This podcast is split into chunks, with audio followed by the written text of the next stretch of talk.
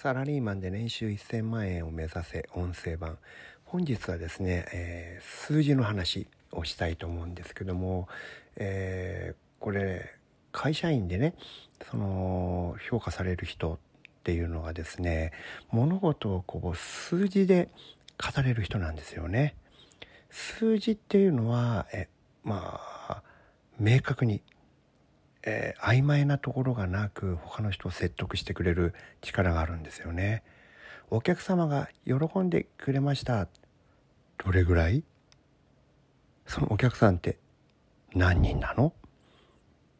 これが全部数字ですよね。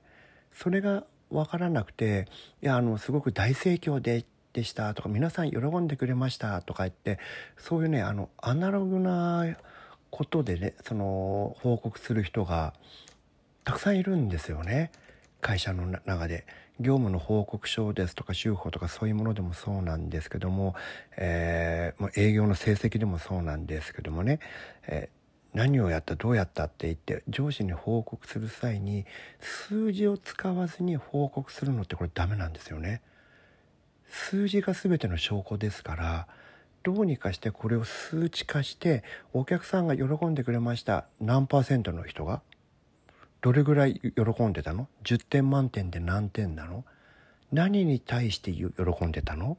喜んでた理由は何？そういったことを、えそれが全て事実ですよね。これが見えるような報告をしないとこれは報告として意味がないんですよね。ですからアナログの報告というのは基本的にビジネスではまあ意味がない時間の無駄だというふうに思った方がいいです。逆に言えばあなたのやってる仕事をどうにかして数値化に数字に落とし込む。数字で、えー、上司に説明する。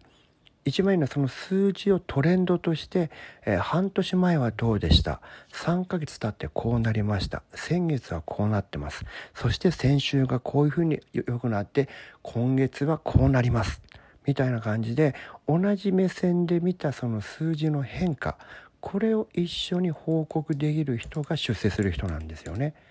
一回だけだと偶然があるじゃないですか。たまたまうまくいったってことがあるわけですよね。ところが同じものを同じ切り口で同じ分母で同じように数値化していったその結果その時系列がこう溜まっていったですね、えデータというのはトレンドとか言いますけどこれはですねあなたのパフォーマンスを明確にこう証明してくれるものになるわけですよね。ですからあなたがねちゃんと仕事をしてる自分は頑張ってるんだと思ってるんでしたらその頑張ってることをどうやって数字に落とし込めるのか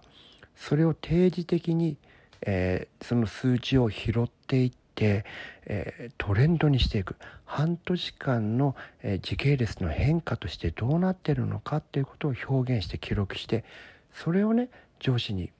提示する。レポートしてレポートとして見せるっていうふうにするとそのフォーマットを作れるだけでこの人は賢い人だっていうふうに上司は考えますね。間違いなく。でそこで出てきた数字というのは普通疑いませんから。しかもその裏側にはそれ生データがあるんでしょと。そういう数字化したということはアンケートを取ったりなんかデータを取ったりしたんでしょと。そのデータ見せてって言ってその言われますからそのデータを見せてそのデータに嘘偽りがなくてその全てのデータからねその大事な数字を拾い上げてこのグラフにしたものっていうのがねもしあればこの2つがあるとですねもうあなたはそのその上司から見てねものすごくちゃんと仕事ができる人だ信頼に足る人だこの人の言うことは信用できるぞっていうふうに思ってもらえますね。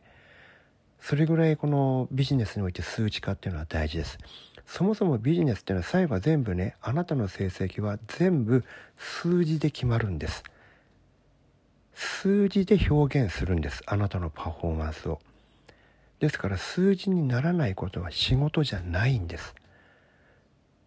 それが分かったら数字になっていないものをどうにか数字にしないといけない数値化しないといけないと思うでしょ？だって数値化できてないことはやってないことと同じなんだから。上司から見たら評価のしようがないんですよ。上司にもまたその上に上司がいるわけですからその上司に見せられる数字がないんだったらば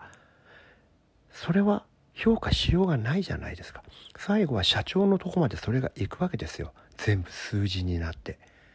ですからえー、そのまだ平社員の頃からね自分のやっている仕事を数字に置き換える。その数字を定期的に毎週1回もしくは毎月最低でも1回こういうのを数字に落とし込んでその変化良くなってるのか悪くなってるのかこれを追いかけていく。そして悪くなったなら理由を見つけていく。それを良くさせるためにはどうしたらいいのかを考える、ね、この繰り返しなんですよ仕事って。ですからその数字がなかったら何どうしていいか分かんないんですね。良くなったか悪くなったかも分かんないじゃないですか。それは仕事とは言わないのですよ。ですから必ずねその数値化というのを意識してそれを比較してでその中で悪くなった理由を見つけるもし悪いならそのそれを良くさせるために何したらいいのか考えるそれが本当に良くなったのか来週また確認するこの繰り返しをね、えー、日常生活に日常の仕事の上でね癖にするようにしたらいいと思います。これをするだけで、えー、あなたはですねその客観評価というものを手に入れることができますからね。これは上司が変わっても、えー、その数字は嘘つきませんから役に立つわけですよ。あなたの身を守ってくれるわけです。それが数字ですですから、えー、今日のテーマねあなたのお仕事あなたのパフォーマンスを数値化するこれをねちょっと、えー、頑張ってみて